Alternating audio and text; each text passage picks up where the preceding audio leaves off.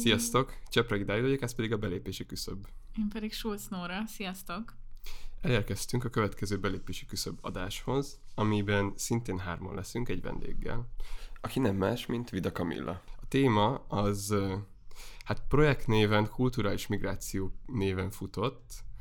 Ez összességében nagyjából így azt fedi le, hogy van egyfajta ilyen kollektív tapasztalat, ami elsősorban azokat érinti, azokat a fiatalokat, akik vidékről Budapestre jönnek jellemzően felsőoktatási intézményben tanulni. És az, hogy pontosan ez a tapasztalat milyen sokrétű, és pontosan így milyen érzelmi hatással van az egyénre, vagy a közösségre, azt fogjuk nagyjából kibontani, de nem nagyon akarok előre menni. Nem tudom, Nóra, miért volt számunkra fontos ez a, az egész téma? Hát ez szerintem egy olyan téma, amit már így, amikor a podcastot elkezdtük tervezni, akkor tudtuk, hogy szeretnénk róla egy adást. Vagy szerintem azért izgalmas, mert mi a Dáviddal szerintem elég hasonlóan állunk így a legtöbb témához, és ez volt az egyik olyan eleme így a beszélgetéseinknek, meg a barátságunknak, ahol azt éreztem, hogy így a legkülönbözőbbek a, a szempontjaink, az élményeink, és emiatt nem egy ilyen rossz értelembe vett, de van egy feszültsége ennek a témának, ami szerintem érdekessé teszi meg, meg remélem, hogy ez a beszélgetésbe így ki fog jönni, és, és hogy tetszeni fog nektek. Annak is nagyon örülök, hogy a Kamillával tudunk erről beszélgetni, akit mindketten már évek óta ismerünk, és követjük a költői, meg kultúra szervezői munkáját is. Ugye Kamillának most jelent meg a verses kötetek, Konstruktív Bizalmatlansági Indítvány címen a magvető időmérték sorozatában, illetve többen ismerhetitek már a Késelés Villával nevű irodalmi közösségszervezői munkáját, meg esteket, ahol szintén így a irodalmi közeg, művész közegnek a kérdésével foglalkoznak. Most is elmondjuk az elején, hogy nagyon köszönjük a Partizánnak, hogy a belépési küszöb megjelenhet a felületein. Hogyha tetszik az adás, akkor iratkozzatok fel ne csak a mi Facebook oldalunkra, hanem az övékre is. Kommenteljetek a posztok alá, illetve írjatok nekünk Facebookon, Instagramon, illetve Gmailen is. Instagramon szintén belépési küszöb néven találtok meg minket, Gmailen pedig belépési.küszöb kukac, nem? Ez nem számít a pont a Gmailen. Jó, nem a Gmailen. Szóval a belépési küszöb kukac gmail.com címen tudtok még írni nekünk illetve hogyha megtettek, akkor szálljatok be a Partizán finanszírozásába, ehhez is a linket az adás leírásában megtaláljátok a Patreon felületéhez. Kezdhetünk. Az az ember, aki azt mondja, hogy nincs különbség bal és jobb oldal között, az jobb oldali. Mi nem az ellenzék ellenzék, hanem az ellenzék lelkiismerete szeretnék lenni. Megint olyan ember, aki nem cselekszik, állhat azon az állásponton, hogy az egész társadalom egy elvetendő valami. Amikor a kapitalizmus világmérdő bukására én sem látok rövid távol kilátást. Miért tetszik lábjegyzetelni a saját életét? Miért nem tetszik átélni? Miért csak reflektál?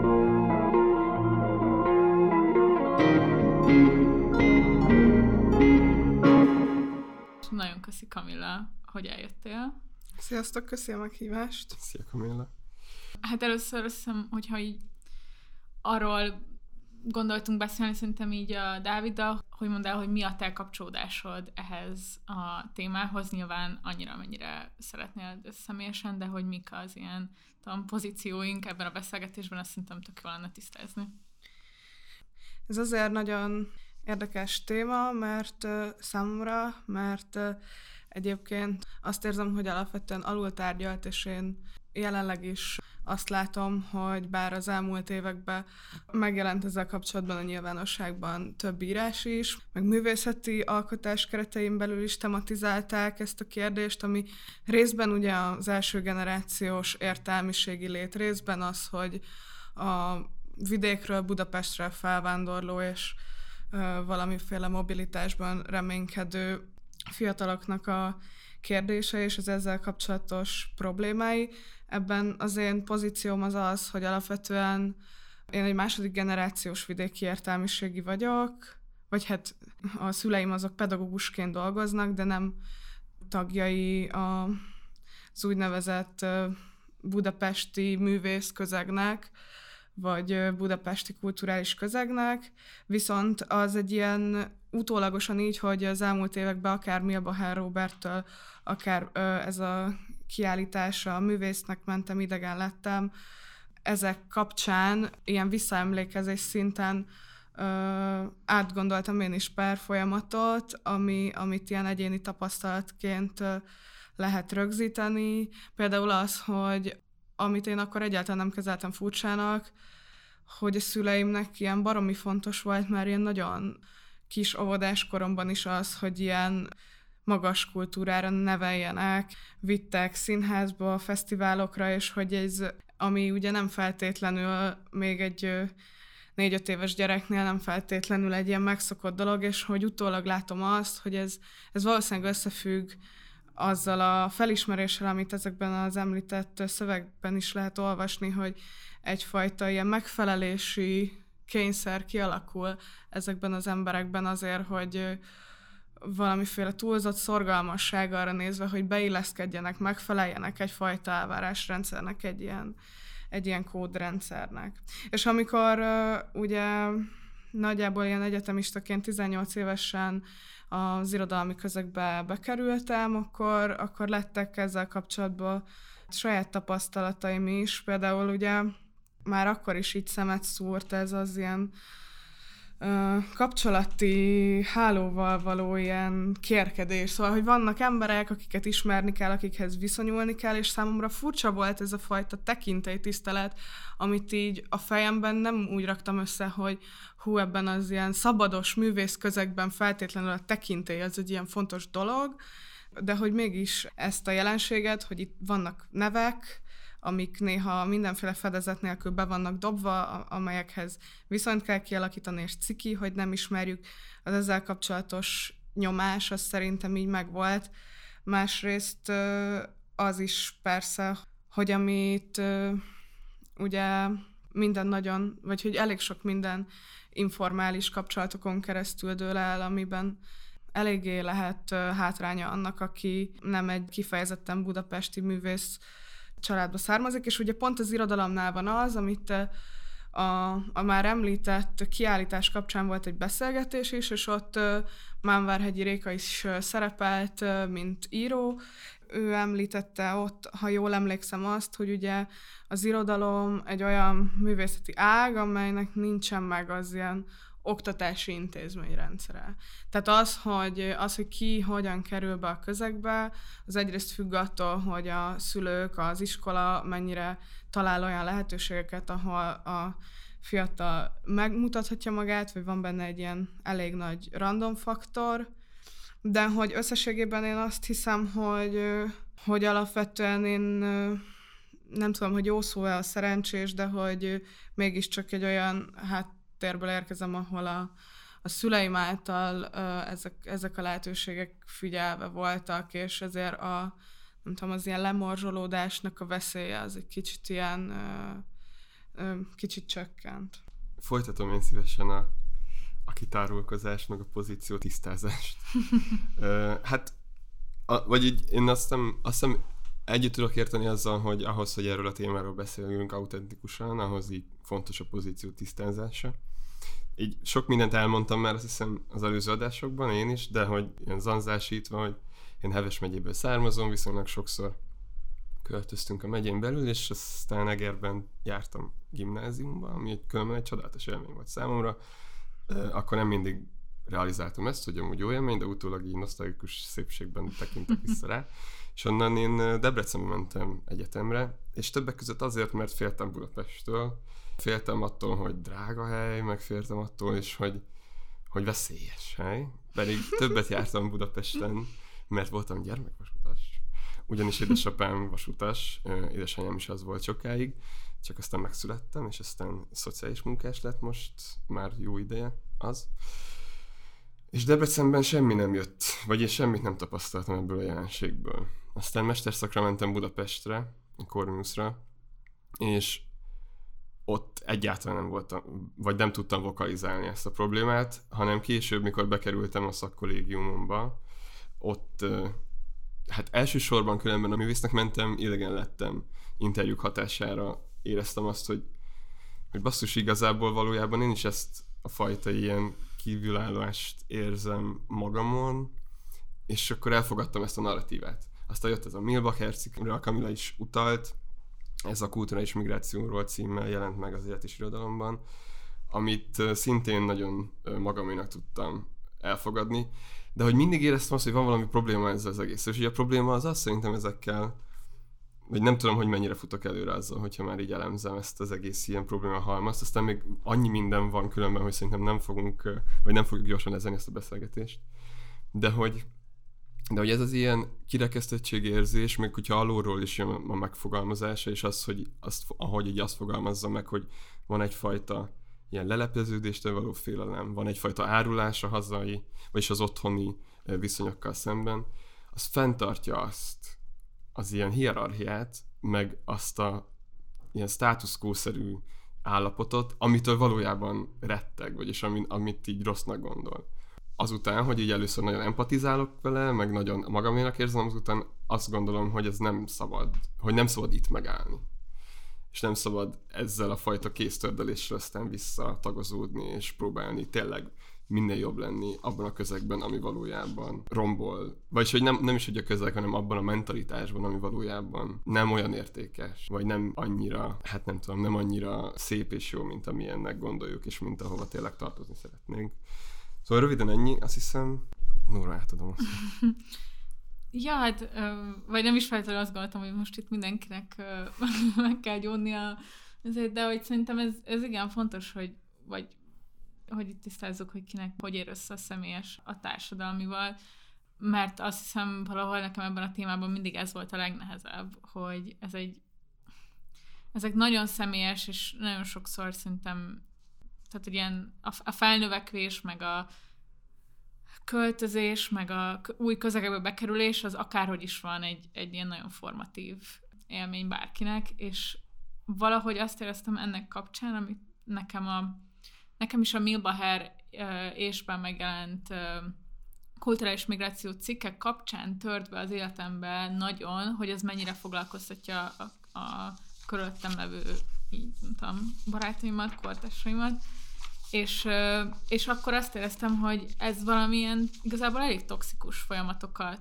indított be, miközben nem akartam eltagadni azt, hogy ezek nagyon fontos, hogy, hogy beszéljünk erről, hogy, hogy milyen fölkerülni Budapestre, hogy milyen kirekesztőek tudnak lenni, vagy, vagy mennyien kapuörködés van ezekben az ilyen értelmiségi körökben, amit igazából mindig az volt a, a koncepcióm, hogy annak ellenére, hogy egy úgynevezett egy gimnáziumba jártam, meg úgynevezett egy egyetemre, ettől függetlenül velem is ez a része rezonált, tehát hogy nyilvánvalóan mindig azt érzed, hogy van beljebb. Tehát, hogy mindig, tehát nekem is mondjuk a családom nagy része vidéki, sőt mindenki, igazából csak anyukámmal költöztünk Pestre, és, és, és amikor találkozol olyan emberekkel, például az elit gimnáziumodban, akik több generációs, nem tudom, nagy értelmiségi családok, meg nem tudom, mióta járnak abba az iskolába, akkor így lesz az, érzésed, hogy mindig van beljebb.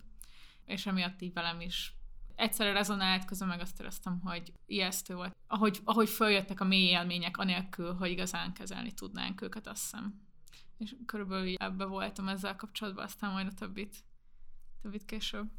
De amúgy szerintem, amit Dávid mond azzal kapcsolatban, hogy nem feltétlenül jó így itt megállni, de közben meg ugye valahol el is kell kezdeni, mert hogy azt érzem egy kicsit, hogy tényleg ahhoz képest, hogy ez mennyire, ezek a kontentek mennyire ilyen megvilágító erejűek voltak mások számára, vagy itt sokan tudtak rezonálni vele, mégis valahogy úgy érezzük, hogy ilyen nehéz megragadni ezt a problémát valójában. Tehát, hogy erre ilyen azon túl, hogy mondjuk van egy eszé, vagy van egy művészeti megragadása ennek az egésznek, sokkal, sokkal nehezebben megfogható szerintem, és valahogy nem is olyan azon kívül, hogy, hogy en, ezeknek akkor ilyen ö, nagy népszerűsége volt ezeknek a, a projekteknek valahogy így nem is tűnik annyira ilyen népszerű dolognak, keveset beszélnek erről a nyilvánosságban, és hogy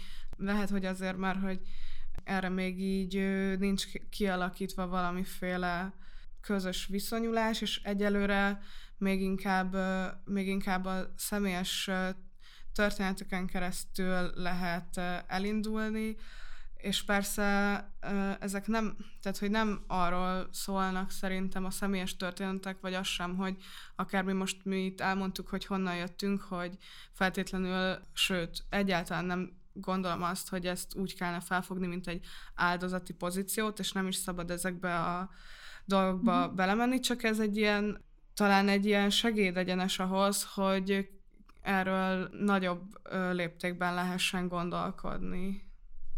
Ja, hát ez biztos, hogyha például ezek a szövegek nem lettek volna, akkor, akkor nem lett volna semmilyen fogódzom ahhoz, hogy egyáltalán ezeket az ilyen tudattalan érzéseket, vagy, vagy ilyen furcsa reflexeket értelmezzem.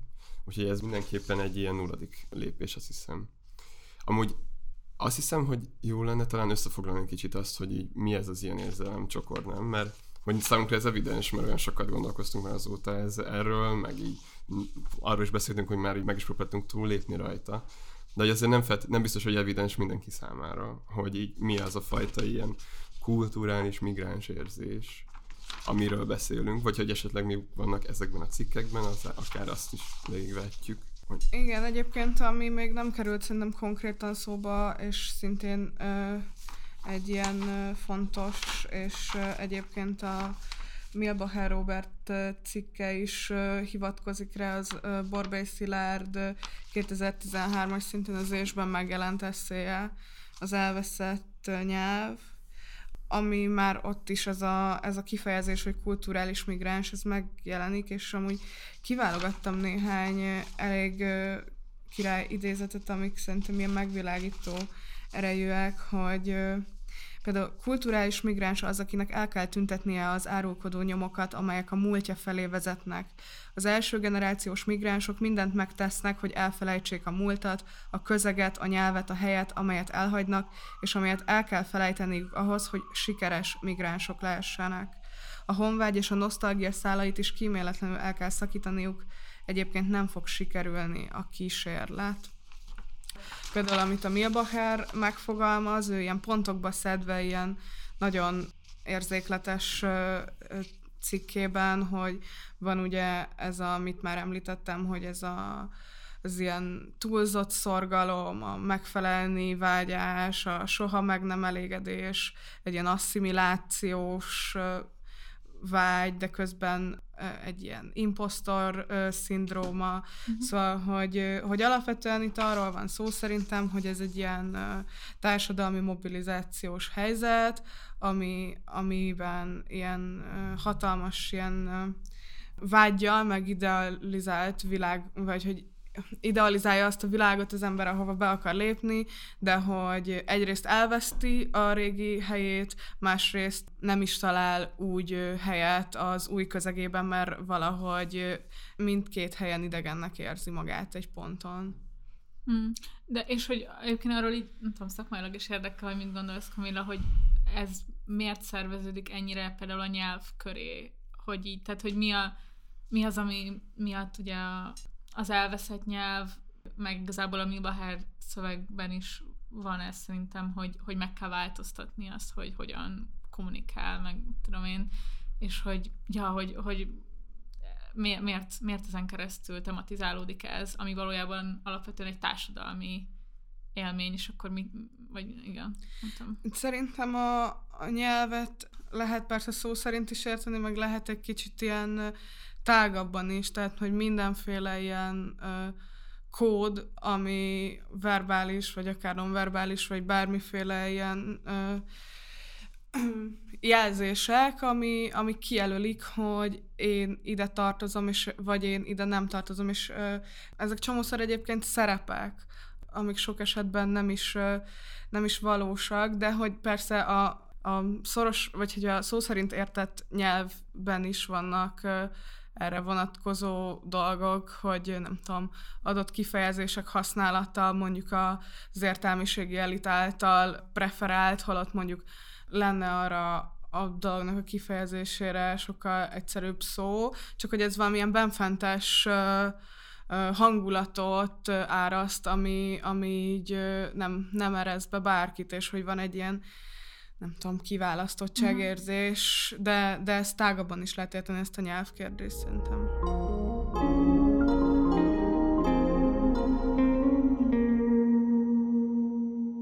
Amúgy olyan vicces, hogy, hogy többször említed azt a bentfenteskedés dolgot, ami azért fura, mert sokszor különben ez a, az első generációs értelmiségiek, vagy kulturális migránsok is hajlamosak benfenteskedni, és velem volt már olyan még nem tudom, kezdeti időszakban, hogy így ezt számon kérték rajtam.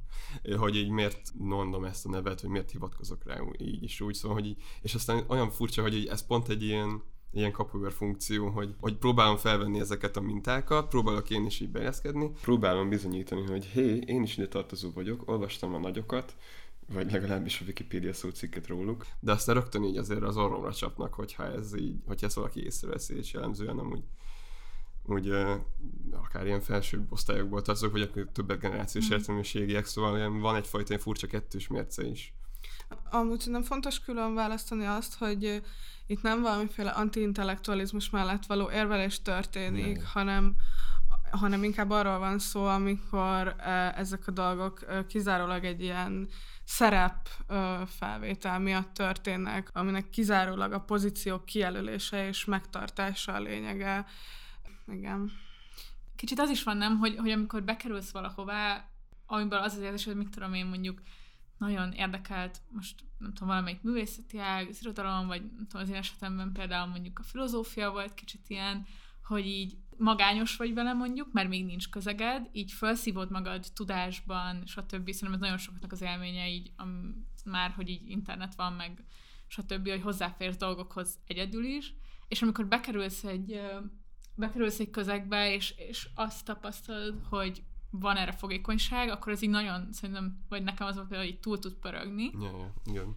És akkor utána meg öm, szerintem is van kicsit ez a, a backlash, amiről beszél a Dávid, hogy persze elismerjük, hogy te ebben így tudásodban, meg mit tudom én, de hogyha szociálisan nem, tehát hogyha nem organikusnak tűnik az, ahogy beilleszkedsz, akkor ebből szerintem ilyen nagyon vagy, vagy nekem például ez volt egy ilyen élményem, hogy, hogy nem tudom, bármilyen irányba így kilóksz ezzel, vagy, vagy plusz elismerést kapsz, vagy nem tudom, akkor az így tökre problemati- problematikussá válik, miközben azt szeretnénk nyilván, mi mindannyian úgy beszélgetünk erről, hogy a kultúrát, meg a tudást, azt demokratizálni szeretnénk. Ja. Csak hogy ez hogy működik, hogyha nem ilyen egyéni bekerüléseken keresztül.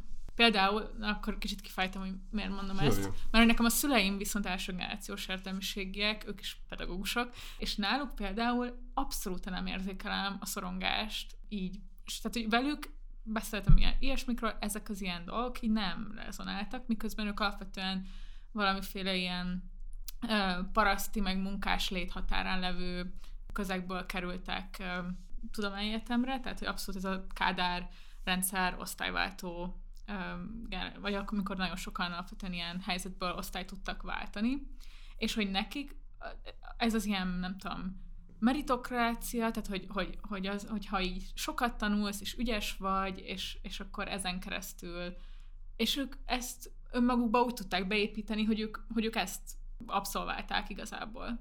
És hogy ez, ezen gondolkodok, hogy most meg ezek a szövegek, meg kiállítás, meg tartalmak alapvetően valamiféle ilyen szorongást ö, hoznak, tehát hogy nem tudod beépíteni a sikert, vagy a, vagy a bekerülést az ilyen közegekbe sikerként, hanem megmarad egy ilyen, nem tudom, Ilyen szorongás. szkepszis ezzel. De mondjátok, hogyha ezt máshogy érzitek, csak nekem ez egy ilyen izgi kontraszt ebben.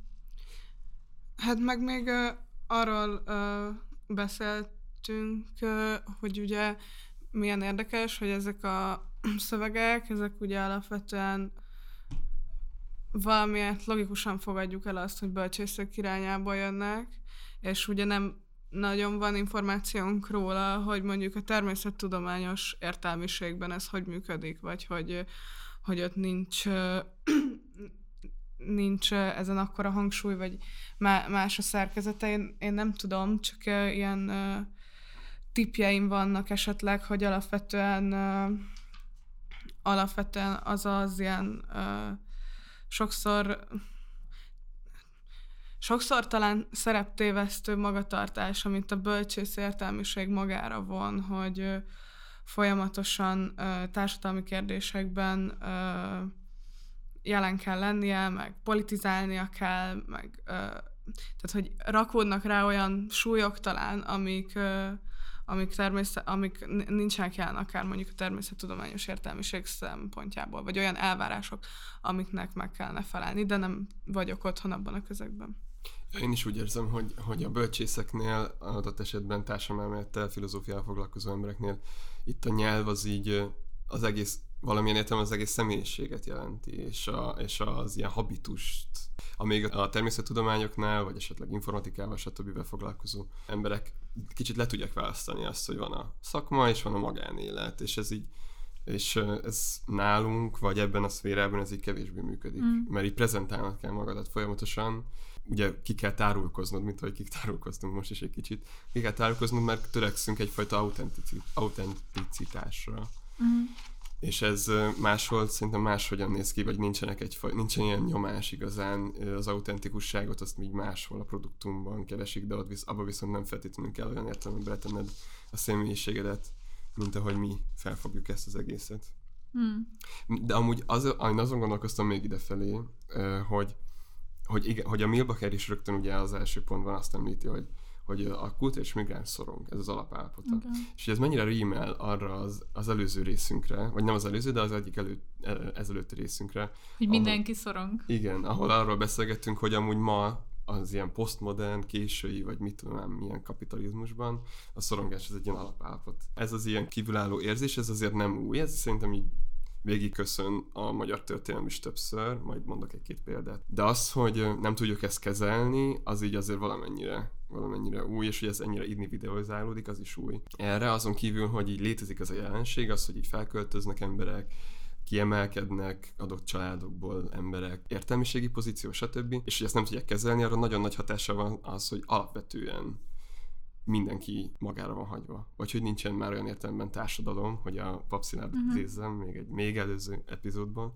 nincsen már olyan értelemben véve társadalom, mint ahogy a 20. század nagy részében értelmeztük a társadalmat. Fel lehet tenni ugye azt a kérdést is, hogy hogy van ennek értelme egyáltalán, mert hogy ö, hogyha ez egyfelől ez a beilleszkedés megtörténik, mindezekkel a velejáróival, amikről eddig beszéltünk, hogy ezek nagyon sokszor ugye ilyen szóval különböző közegeket, különböző pozíciók, érdekek is mozgatnak, és alapvetően nem biztos, hogy hogy amikor valaki, vég, aki, aki végül is egy sikeres kulturális migráns lesz, akkor, akkor végső soron egy olyan helyre érkezik meg, ami, ami tulajdonképpen jó, hogy így működik. És hogy ezért nagyon dilematikus ez az egész kérdés. Persze, amikor, el, amikor az embernek vannak ilyen törekvései, akkor nem teszi fel magának ezeket a kérdéseket, mert nem is tudja feltenni, de hogy amikor pedig megérkezik, akkor már akkor már ugye felvetődik ez alapján az, hogy érdemes volt-e egyáltalán. Mm. Egyébként, hogy azért is beszélgetünk veled, mert hogy erre te is írsz viszonylag uh sokat, vagy beszélsz, és hogy arra is gondoltunk, hogy most a kötetedből, ami megjelent, tök lenne felolvasni szerintem én is választottam egy verset, meg a Dávid is. Nem tudom, hogy, vagy szerintem ehhez most tökre kapcsolódik az, amit én választottam. Felolvasod, Kamilla? És hogy igen. És akkor szerintem beszéljünk azután is, mert szerintem igen, tök jól megragadja ezeket az élményeket. A te írásaid is.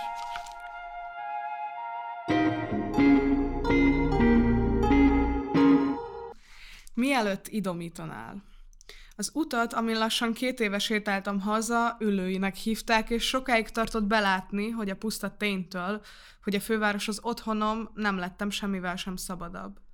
Ezekben az esti sétákban semmi történelmi nem volt, hiába néztem hunyorgatva a kerületre, színes mázas cserepeivel nehezedő iparművészeti múzeumot, részegen mélázva önmagam jelentőségén.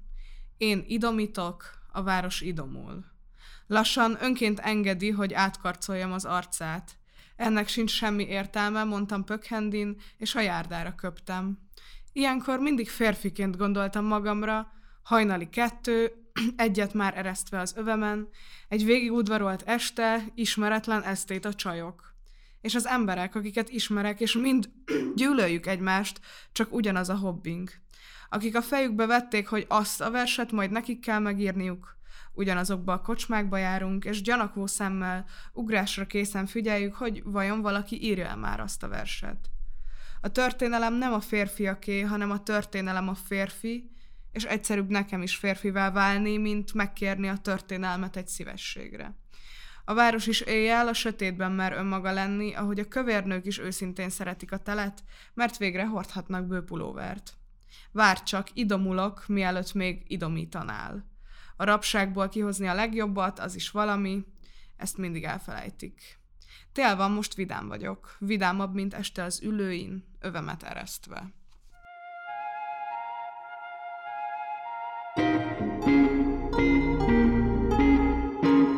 Köszi.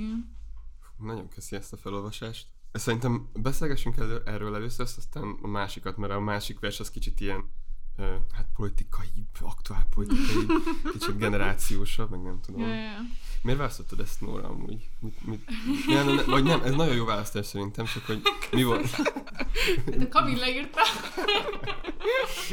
Öm, hát miért választ? Vagy beszéljünk majd róla, de szerintem csak azért gondoltam, hogy most ez egy tök jó pont behozni, mert hát erről, vagy ezekről a dilemmákról szól, nem? Tehát, hogy milyen felkerülni Pestre, milyen ez a közeg, milyen nőként lenni ezekben a közegekben, hogy benne lenni valamiben, ami lehet, hogy diszfunkcionális, de közben mégis az, ahol így vagy. Szóval nem tudom, én, én alapvetően azt gondoltam, hogy ez kapcsolódik, meg izgalmas. Nagyon jól szintetizálja ezeket a témákat ez a vers szerintem is. És most csak így hirtelen megfogott egy szó, az, hogy hobbi. Ugye, a, amikor beszélgettünk kicsit a természettudományos, meg így infós arcokról, akkor az jutott eszembe, hogy az is van, hogy elég tőkeszegény azért ez az egész szféra. És hogy emiatt a verseny is sokkal nagyobb pályázatokért, sokkal nagyobb ö, a függés az államtól, vagy akár ugye újonnan adott esetben maga, privát vá- alapítványoktól, stb. stb. És így ezért egy ilyen mérnöki képzettséggel kicsit talán könnyebb munkát találni, de itt sokszor egyszerűen így ezeket a művészeti produktumokat képtelenség úgy előállítani, vagy a művészetet, vagy adott esetben különben a filozófiát, bölcsészet tudományokat hivatásként űzni úgy, hogy ne lenne máshonnan bevétele az embernek. Tehát, hogy ne lenne biztosítva az egzisztenciája ezektől függetlenül, hiszen ezekből kizárólagosan nehéz egzisztenciát teremteni. Innentől kezdve nem nehéz belátni azt sem, hogy a siker kulcsa sok esetben a gazdasági háttér és az anyagi biztonság. Szóval, hogy ez is lehet az egészben, és érdekes, hogy ezt, hogy így a hobbi szóval írod le ezt az egészet. Itt egyébként szerintem fontos megemlíteni azt a rádióműsort, ami a már említett művésznek mentem, idegen lettem kapcsán volt a Tilos Rádión, Básti Ágnessel és Bajusz Orsolyával, ahol elhangzott ez a szempont annak kapcsán, hogy a lemorzsolódás az azért is megtörténhet, mert hogy ebben a közegben, ahol nagyon sokáig úgy kell ugye létezni, hogy rengeteg ilyen önkéntes munkát fektet ebbe az egészbe az ember, azt a szabadidőt finanszírozni, ami, ami esetleg ahhoz kell, hogy ez, ez működjön, vagy egy ponton előre tudjon lépni ebben az ember, arról így nincsen beszélve soha, és hogy, és hogy ez a szövegekben is előkerül, hogy van egyfajta ilyen tabusítása is annak, hogy ki honnan jön, és hogy az azért furcsa ez az egész, mert hogy hogy egyfelől valahol meg pont azt állítja magáról talán ez a, ez a kulturális elitnek a világa, hogy minden kritika mehet, meg szabadon lehet beszélni, és mégis valahogy, valahogy ez egy ilyen tabu az, hogy, hogy ki, ki honnan érkezik, és hogy mindig mindig úgy van ez narrálva, hogy a tehetséged alapján fogsz tudni mm. kiemelkedni. Nincsen megkérdőjelezve az sem nagyon, hogy a tehetség fogalma az így mettől meddig terjed, és hogy mik azok a vonatkozások, amik a tehetséget adott esetben ö, kihozzák az emberből, vagy nem. De ez a vers, ez nagyon érdekes, hogy amikor megszületett, akkor szerintem én még nem, nem olvastam a Mia Bacher szöveget, és hogy nem volt egy ilyen tudatos dolog, hogy ez a vonatkozás bekerült a versbe, és inkább az a része volt tudatos, meg az már így az a téma viszonylag hamar elém került a hogy nőként milyen jelen lenni ezekben a közegekben, és hogy azzal kapcsolatban már így sok éve egy ilyen sokkal tudatosabb szemlélésem van, és hát ez nyilván azért is van, mert hogy a nő kérdés, úgymond, vagy a feminizmus kérdése az most egy ilyen divatos témának számít az ilyen értelmiségi körökben, de, de igen, de hogy így visszaolvasva, ez is valahol így, így megtalálható benne a Pestre való felkerülés és beilleszkedés, és azoknak a, nem tudom, szabályoknak az elsajátítása, mint például a folyamatosan annak a görcse, hogy ott legyél ezeken a helyeken, és így és, és nem maradj ki azokból az alkalmakból, ahol bizonyos személyekkel kapcsolatokat lehet kötni, ilyesmi.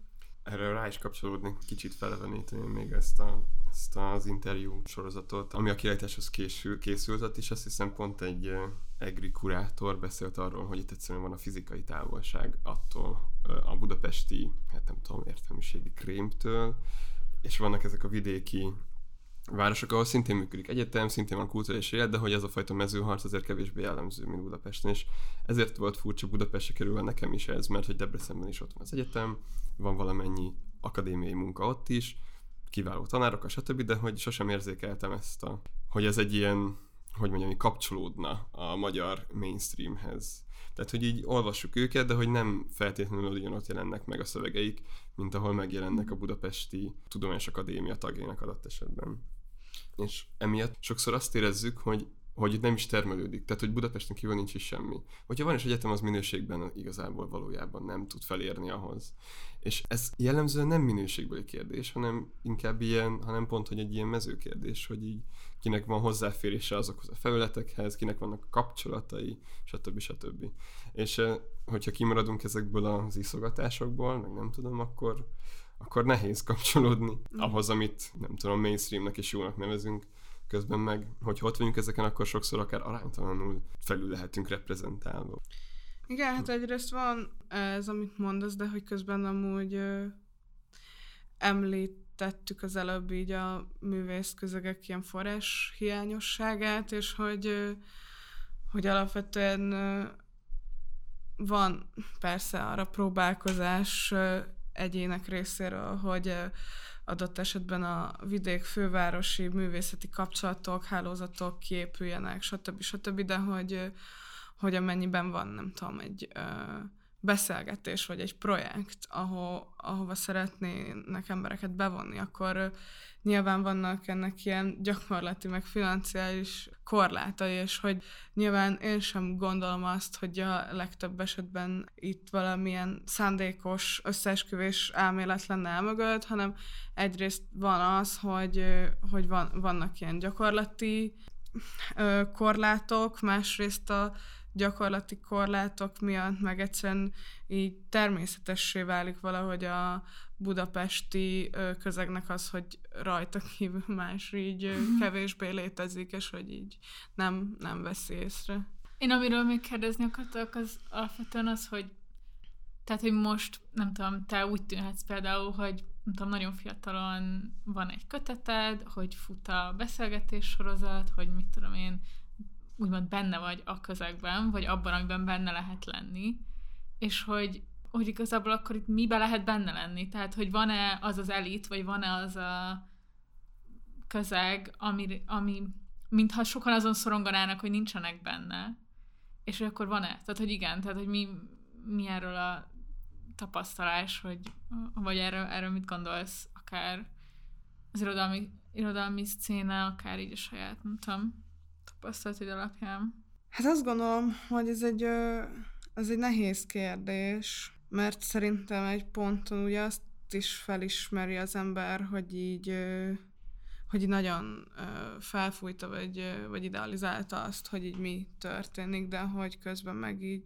ez a felismerés meg már így akkor jön el, amikor végül is már így bele is került ebbe a közegbe, és ezért így torz is az, ahogyan ezt meg tudja ítélni. Tehát, hogy, hogy nagyon nehéz azt, azt megmondani, hogy valójában mi ez, vagy de, de én azt gondolom, hogy törekedni kell arra, hogy legyenek olyan szakmai fórumok, meg olyan kapcsolódások, amik, amiken lehet egy, vagy meg van teremtve annak a lehetősége, hogy beszélgessünk, beszélgessünk a szakmáról, beszélgessünk adott esetben konkrétan művekről, az, a művészet ügyeiről, akár kultúrpolitikáról, de azt gondolom, hogy kellene valahogy törekedni, hogy ezek ilyen olyan fórumok legyenek, amelyek így ö, könnyedén, ö, tehát hogy a, amelyek ezt a fajta ilyen szerepjátékot, ezt így valahogy így képesek így levetkőzni.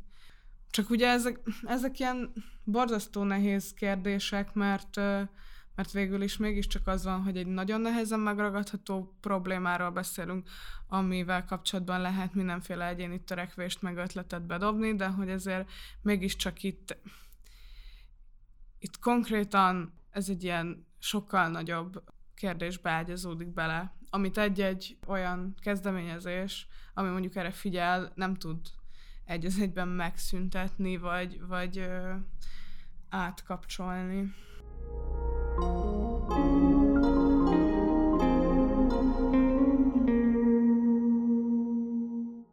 Lehet, hogy megkérnélek arra, hogy olvast fel a másik versedet is a kötetből.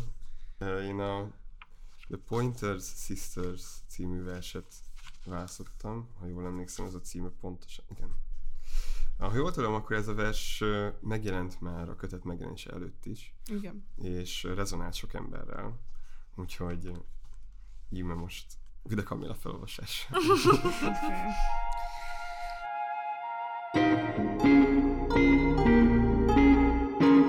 The Pointer Sisters amikor az 56-os forradalom 50. évfordulóján én mondtam a verset a városi ünnepségen, angyal, vidd meg a hírt az égből, mindig új élet lesz a vérből. Este pedig hazamentünk, néztük a közvetítést, akkor hallottam először azt egy bemondó szájából, hogy Blaha Luisa tér. Azóta már kétszer szakítottak ott velem, és egyszer megrándult arra felé a bokám.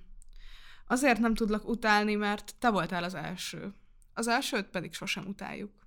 És amúgy is természetesnek tűnt minden.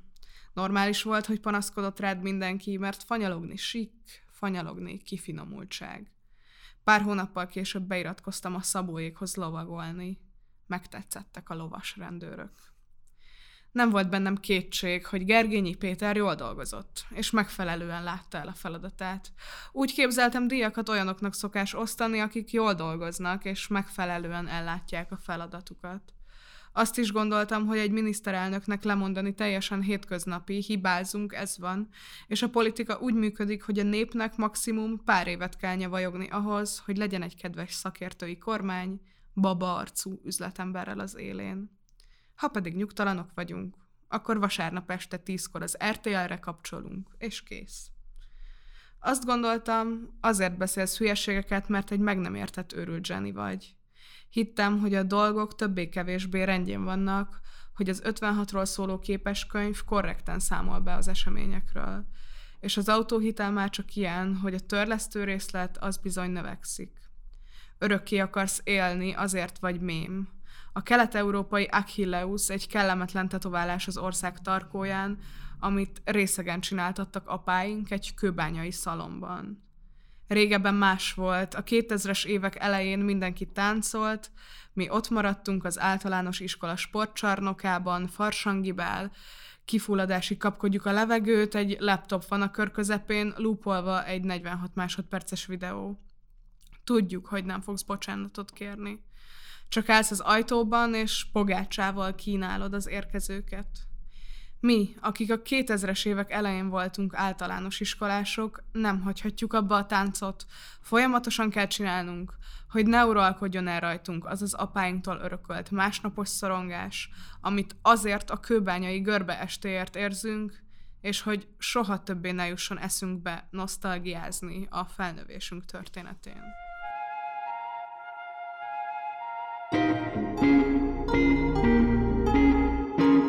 Bevallom, hogy én azért választottam ezt a verset, mert egyrészt szerintem nagyon jó, és, és úgy gondoltam, hogy hát ha a hallgatóinkat nem érte el még a kötet megjelenése előtt, és akkor ők is találkoznak vele. Lehet egy kérdés, ami mi ez a 46 másodperces videó, ami...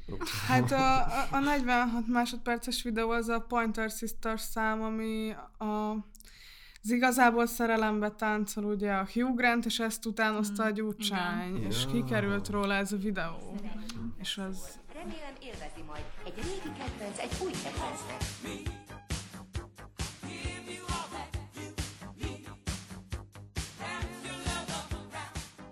Köszi. Az egy 46 másodperces Jaj. videó. Ezt, ezt nem tudtam, hogy nem tudod, hogy ez a Gyurcsány videó.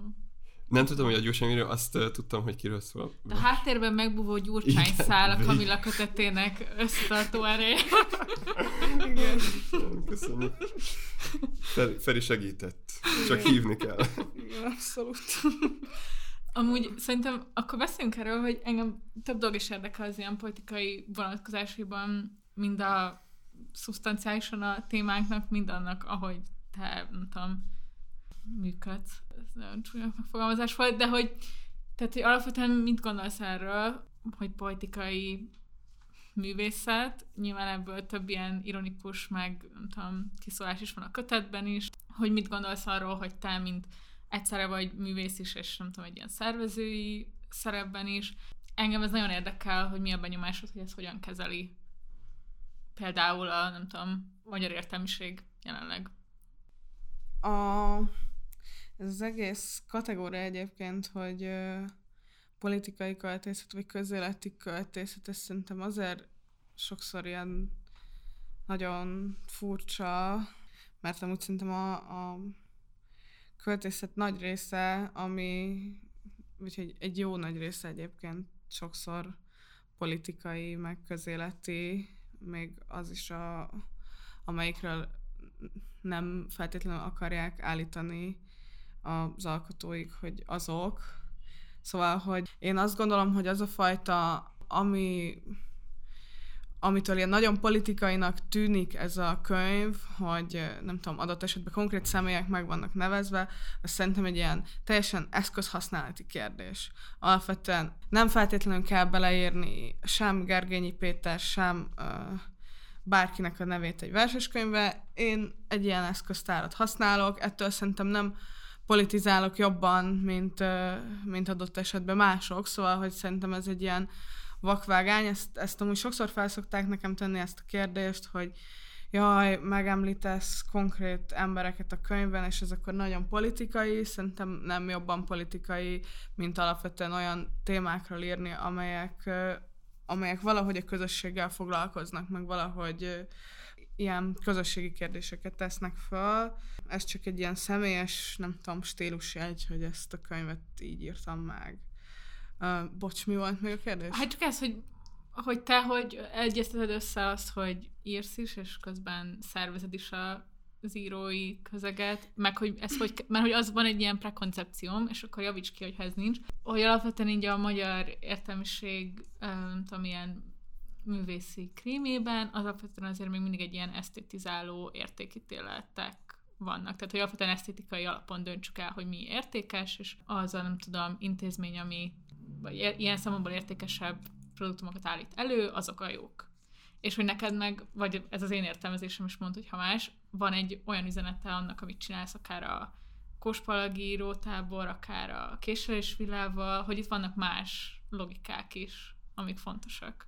Igen, szerintem uh, talán egy kicsit uh, uh, leegyszerűsítő az Jó, a... igen, a- nyilván most próbáltam. De, de Igen. hogy én azt mondanám, hogy ennek, ennek inkább egy ilyen... Uh, hát van, van egy ilyen generációs vonatkozás, tehát hogy uh, akik csináljuk ezeket a projekteket, akár az irodalmi beszélgetés sorozatot, akár a tábort, mi abból a tapasztalatból indultunk ki, hogy nekünk például ebben a konkrét ilyen beilleszkedésbe így sokat segített az, hogy találtunk olyan lehetőségeket, amik, amik fiataloknak, középiskolásoknak vannak kitalálva, akik ugyanúgy írással, művészettel foglalkoznak, és ahol megismerkedhetnek ezek az emberek, és a, amely közegek még nagyjából mentesek azoktól az ilyen különböző szerepektől, pozícióharcoktól, stb., amelyek utána a valódi közegben azért jelen vannak, és hogy ezek,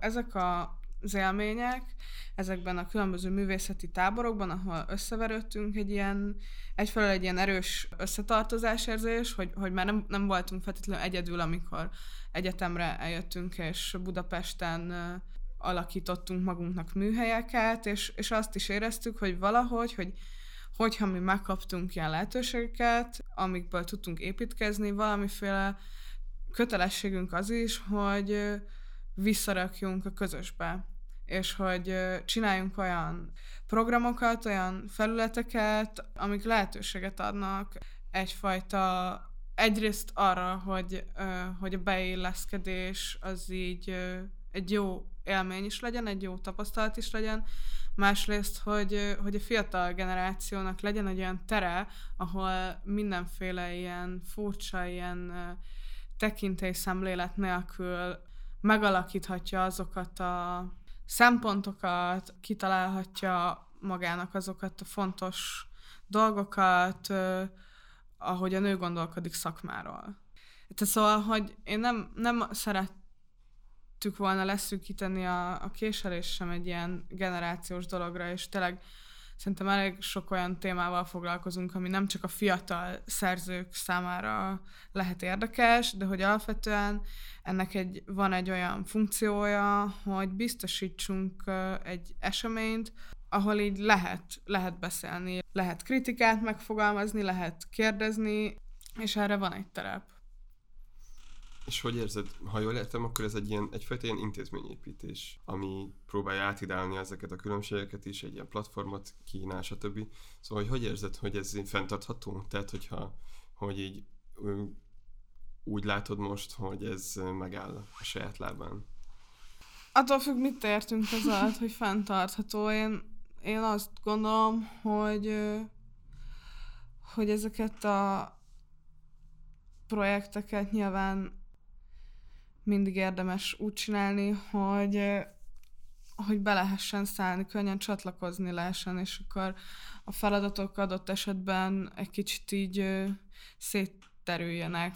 Én egyelőre azt látom, hogy talán az intézményépítés azért egy ilyen nagy szó, mert egyelőre azok, azok a felületek azt hiszem, hogy hiányoznak, ahol egyáltalán beszélgetni tud a szakma egymással. Tehát, hogy azáltal, hogy nyilván ebben közrejátszik valamennyire a pandémia is, de hogy ugye pár évvel ezelőtt megszűnt a József Attila Körirodalmi Egyesület, ami egy fontos intézménye volt a, a fiatal szerzőknek, és hogy, és hogy ezek a diskurzusok, nem tudom, a Facebook komment falakra terelődnek, ez, ez tökre nem jó, és, és minél több, szerintem minél több olyan teret meg platformot kell létrehozni, ami, ami valahogy elősegíti azt, hogy így legyen hol, és ö, értelmes keretek között beszélgetni a szakma fiatal generációjának is.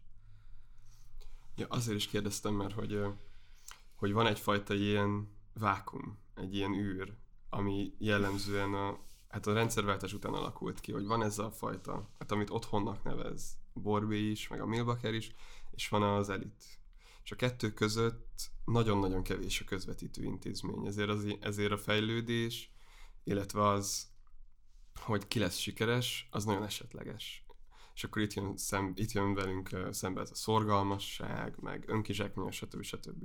De hogy itt nagyon-nagyon véletlenszerű az, hogy kinek fogják meg a kezét közben, kinek segítenek, stb. És az olyan intézmények, mint amilyet ti is építettek, azokra óriási igény lenne, hiszen azok a fiatalok, akik a kettő között vannak, vagy nem fiatalok, nem, nem akarok én is ilyen generációs dologra fókuszálni, azok vannak sokan. És van nagy mozgás, még a mai napig is, és most nem akarok ilyen statisztikákat hozni, de hogy így rengetegen vannak, sőt sokkal többen sok szempontból, mint amikor amúgy ezek az intézmények még léteztek Magyarországon. Mm. De szerintem ami még ennek egy fontos része, az az, hogy hogy nem is feltétlenül az, hogy, hogy az otthonból az elit be közvetítsen, hanem hogy ne, tehát az elit is igazából nagyon problémás. Tehát, Ja, persze, igen. hogy, hogy minden művészeti, most tényleg az a legvulgárisabb, de hogy hány MeToo ügy jött ki gyakorlatilag az összes művészeti közegből, hogy hány, nem csak szexuális, de hogy más típusú visszaélések vannak, problémák vannak, stb. Tehát, hogy azt hiszem nekem még ilyen szempontból az egy ilyen fontosabb része, hogy más normák szerint építeni. Ja, ja. Igen, igen, igen. Igen.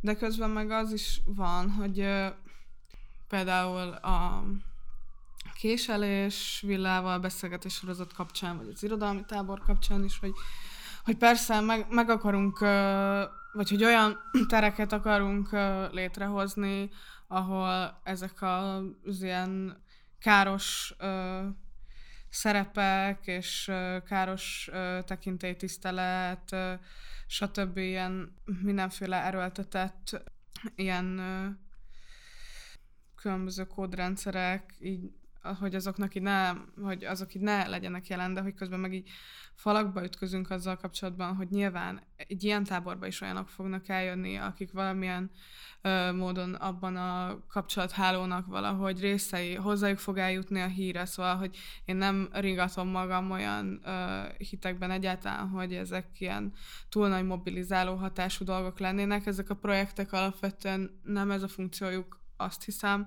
hanem az, hogy olyan hát szakmai tereket hozzon létre, ahol lehet egyenesen beszélni egymással. Mm.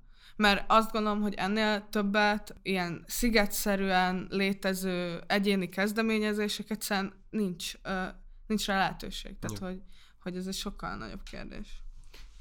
Egyéni kezdeményezés, de közben meg ezek ilyen közösségi válaszok, szóval nekem, vagy abszolút nem akarom azt mondani, hogy ezek a megoldások, de hogy ö, tehát még az a beszélgetés legelején szóba került, hogy ez az első generációság, meg vidékről Pestre, ez egy ilyen társadalmi mobilitási kérdés igazából, de hogy valahogy én azt tényleg csak azt akarom a magam részéről utána ennek a, ebbe a beszélgetésben még hangsúlyozni, hogy nagyon sokszor baloldalon a társadalmi mobilitás jelenik meg, mint egy cél, vagy pedig például mondjuk a Fideszt azzal kritizálják, hogy lecsökkent a társadalmi mobilitás, stb. stb. És hogy ez valahogy nekem mindig feltételezi azt, hogy ami följebb van, mint az ilyen társadalmi ranglétrán, vagy amik re, vagy respektábilisebb intézmények, meg szakmák, azokba jó bekerülni. És hogy nekem a személyes élményem az nyilván az, hogy bekerülhetsz a, nem tudom, világ legjobb, egyik legjobb egyetemére, és ott is elképesztő csalódások érhetnek, és ott is nagyon mély problémák vannak, és hogy a társadalmi mobilitás diskurzusa azt érzem, hogy eltereli erről a figyelmet.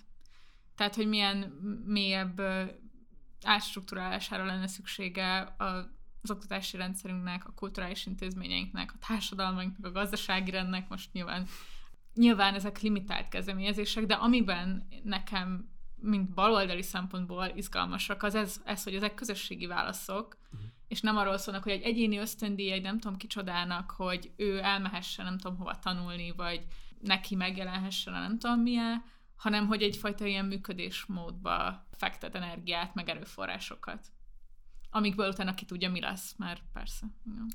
És akkor így rá is értünk gyakorlatilag arra, hogy ilyen megoldási lehetőségek kínálkoznak, vagy egy szakpolitikailag, akár egy politikai, mit látunk előre mutatónak, és én is szerintem ott kell elkezdeni az egészet, hogy ezt a dihotómiát elit és otthon, város és falu között így próbáljuk meg így megszüntetni. Mert ezek a, és ahogy mondtam hogy a beszélgetés elején is, hogy ezek a rossz érzések, amelyek a kultúrás migránsokban benne vannak, ezek létező érzések, nem érdemes őket eltagadni, bennem is bennem vannak, meghatározzák a gondolkodásot, de hogy ezeket valahogy meg kell haladni, és nem egyéni szinten gondolom azt, hogy meg kell haladni, hanem valamilyen olyan intézményi keretet kell rá kitalálni, amelyekben ezek a frusztrációk nem lesznek hangsúlyosak, vagy nem alakulnak ki. És ez csak úgy lehet, hogyha egyszerűen azt az elitet, amiről a... Nur... Hú, ezt nem fogom kimondani ezt az elitet megszüntetjük. Eltöröljük. Szóval, hogy azt a fajta ilyen... Múltat kéne végképp. Igen. Azt a fajta ilyen hierarchikus berendezkedést, azt megpróbáljuk átalakítani egyfajta olyan intézményi berendezkedéssel, ami sokkal decentralizáltabb, mert itt hát ez egy gyakorlatilag egy közhelyes dolog, hogy így Magyarország vízfejű, és így Budapest centrikus vált. Ennek nagyon sok oka van. Erre voltak azért a 20. század bizonyos időszakaiban törekvések, hogy ez kicsit megszűnjön, és akkor ezek a kulturális intézmények, amikről beszéltünk, ezek hangsúlyosan jelen legyenek a vidéki nagyvárosokban, kisvárosokban, stb. stb. Manapság ez már kevésbé jellemző, egyre inkább Budapest központú lett minden, szóval azt hiszem igen, amit a Nóra mondott, csak ezt akartam kicsit így kibontani, hogy ezt oktatáson keresztül kell megfogni. Kulturális intézmények építésével, és aztán és azt is, hogy hogyha már társadalmi mobilizációt akarunk, akkor ne úgy akarjuk, ahogy, ahogy eddig akarták. Az a baj, hogy minden, ami eszembe jut ezzel kapcsolatban, azok, azok olyan megoldások, amik alapból így betagozódnak valamiféle ilyen áldozati narratívába, vagy elismerési kérdésbe, és hogy így ne, nehezen találni fogást ezen, ezen a dolgon.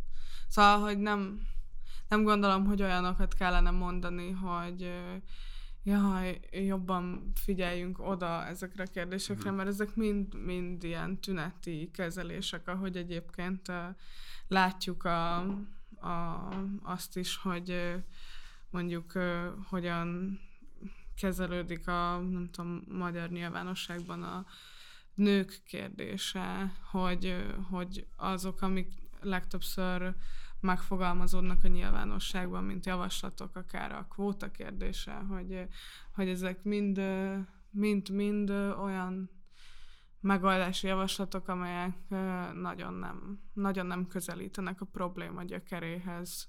Sőt, gyakorlatilag társadalmi ellenállást és ö, ilyen ö, idegen, s- idegenkedést váltanak ki a téma iránt. Hát meg ezt, igen, ezt nem nagyon fontos hangsúlyozni, hogy, tehát, hogy erre az első generációsra, vagy a, vagy a vidék Budapest egyenlőtlenségekre nem az lesz a megoldás, hogy nem tudom, legyen egy vidéki, nem tudom, minden pénzügybeli döntésnél, és akkor majd, nem tudom, hirtelen ő majd, mint szubjektumként reprezentálja az egész vidéket, meg amit tudom, meg szóval, hogy amik így nagyon sokszor az ilyen, igen, amiatt, hogy milyen diskurzusok vannak itt tágabban, az ilyen intuitív uh, válasz lehet. Meg szerintem nagyon érdekes, ha még visszakerülünk ehhez, hogy, am, hogy van igen ez az ilyen nagyon szorgalmas, lelepleződéstől nagyon félő, beilleszkedő, és akkor van, és akkor erre sokszor valamiféle ilyen, vagy ez kifejezetten szerintem a balos közegre jellemző, vagy hogyha baloldali értelmiségekről beszélünk, hogy a beilleszkedés, vagy valami, bármilyen kispolgári ilyen siker, és igazából a közeg egyéb részéről ilyen kritika alá vevődik. Tehát, hogy ha, ha mégis sikeres vagy az intézményekben, amiket nem tudom így, amik problematikusak, akkor az is egy ilyen tökre egy ilyen instabil, meg, meg nehéz pozíció, hogy, hogy akkor ez egy mit kezdesz, hogy még baloldalinak számítasz-e, hogyha ebben a nem tudom, kapitalista, meg tekintélyelvű, meg mit tudom én, milyen struktúrában te elismerést kapsz. És hogy, ne, és hogy e, nekem még ez egy ilyen szomorúságom sokszor így, akár olyan barátaimmal kapcsolatban, akik azt érzem, vagy ismerősömmel kapcsolatban, akik azt érzem, hogy, hogy úristen, mennyire sikeresek, stb. stb., hogy nem nehezen tudnak örülni a sikereknek, vagy beépíteni, mert hogy, mert hogy ezt az ilyen ideológiai szempontot is szem előtt kell tartani. És talán ez még, hogyha ha még az ilyen politikai kezelési módjairól gondolkodok ennek, akkor nyilván én személyesen nagyon az ilyen, igen, a magunk házatája körül, ami mondjuk ez a balos millió, akkor, akkor ezt érzem például még fontosnak, hogy az ideológiát ne toljuk be ilyen szinten ebbe a, ebbe a személyes kérdésbe.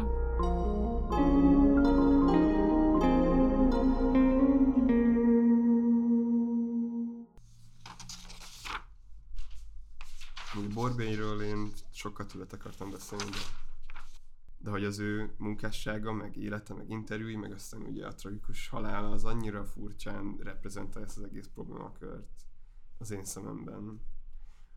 Nyilván így el kell választani az életet, meg a, az életművet, meg nem tudom, a munkásságot, de de ahogy így az interjúban is megnyilatkozik, meg ahogy így olvasom a verseket, olvasom az verseket, olvasom ezt a cikket, az, hogy milyen tragikus lehet az, hogyha az ember nem tud kiszakadni ebből az aláfölé rendeltségből, elit és otthon között. Ez egy ilyen nagyon szomorú végkövetkeztetés az ő életpályája, azt hiszem.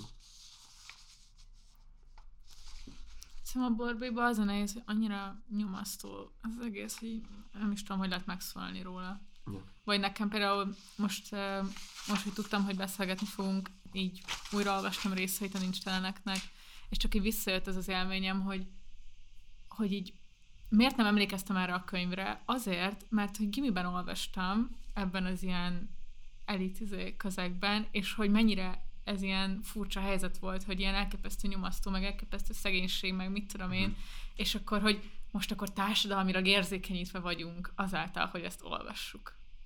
És ez az egész gesztus, vagy nem feltétlenül ja, nem kimondva, de hogy ez, ez a gesztus mögötte, hogy Ja, ért. Azért olvassátok, hogy tudjátok, Kicsit hogy amúgy igen. Ja. Mint a szociopoli. Igen. Csak... Az, annál azért jobb a Ja, persze, mint a szociálban. Nem, csak én a, ott volt egy ilyen első, vagy ilyen felháborodás, amikor szociopolit játszottunk egyetemen, és ugye jöttek azok a izé, hogy Nem is tudom, hogy ez micsoda.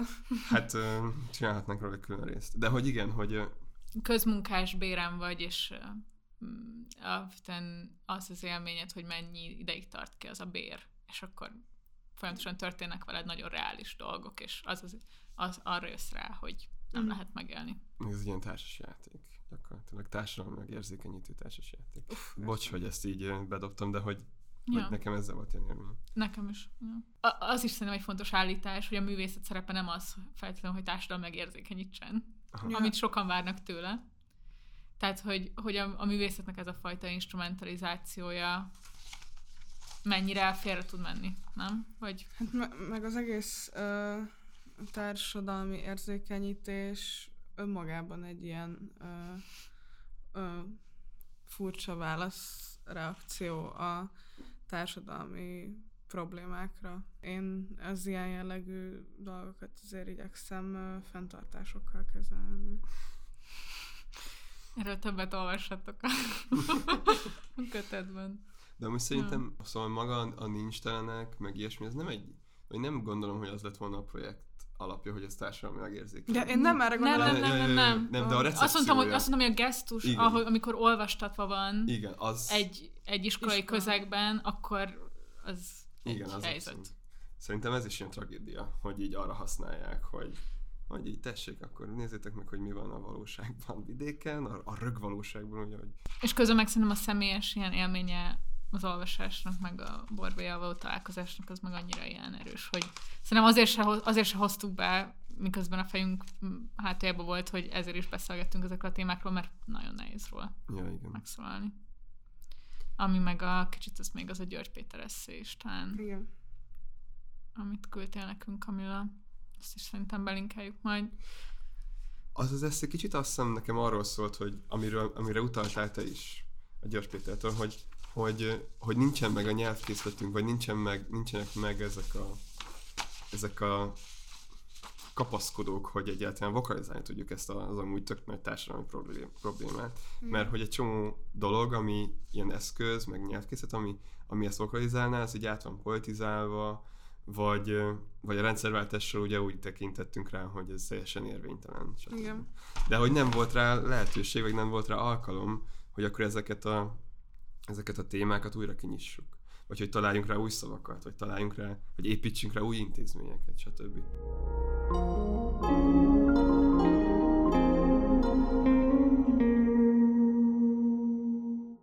Hát jó, szerintem nagyon köszi Kamilla. Én is köszönöm szépen.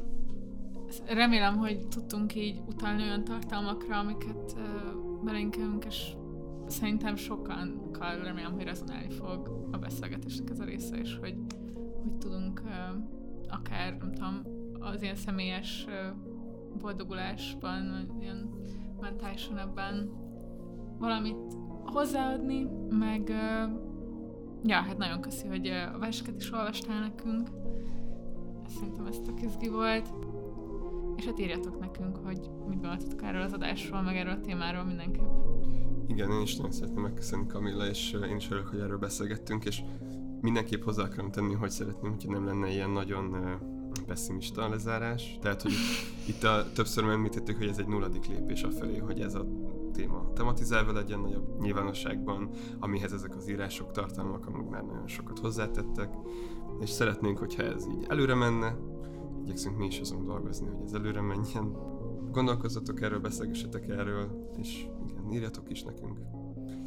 Ja, és hogyha tetszett az adás, Akkor iratkozzatok fel a Partizánra, illetve a belépési küszöbre, lájkoljatok minket Facebookon, kövessetek be Instagramon, írjatok nekünk e-mailt gmailen, és ezúton is szeretnénk megköszönni a Partizánnak, hogy a műsorunk az megjelenhet az ő felületeiken, hogyha te is szeretnéd, hogy ez a munka folytatódjon, sőt, terjeszkedjünk, stb. stb., akkor a Partizán Patreon felületén tudod támogatni az ő munkájukat is. És két hét múlva még találkozunk. igen, és még ebben az adásnak a végén megragadnám az alkalmat, hogy két ö, partizános munkatárst megemlítsünk, akik nagyon sokkal segítik a munkánkat. Egyrészt a grafikai, az arculatát igazából a belépési küszöbnek, amit láthattok így a közösségi média felületénken, ezeket Sánta Daninak köszönhetjük, ő készítette a logónkat, illetve minden adáshoz a covert, amit Spotify-on láthattok. A hangmérnökünk Hajdú Szabolcs, ő teszi általában csodálatosan hallgathatóvá ezeket a felvételeket, és miatta ilyen sejmes a hangunk minden egyes adásban. És őt idegesítem a nevetésemmel a legjobban. Köszi nektek. Köszönjük szépen, Dani és Köszi. Szabolcs. És Jó. van, sziasztok! Hello!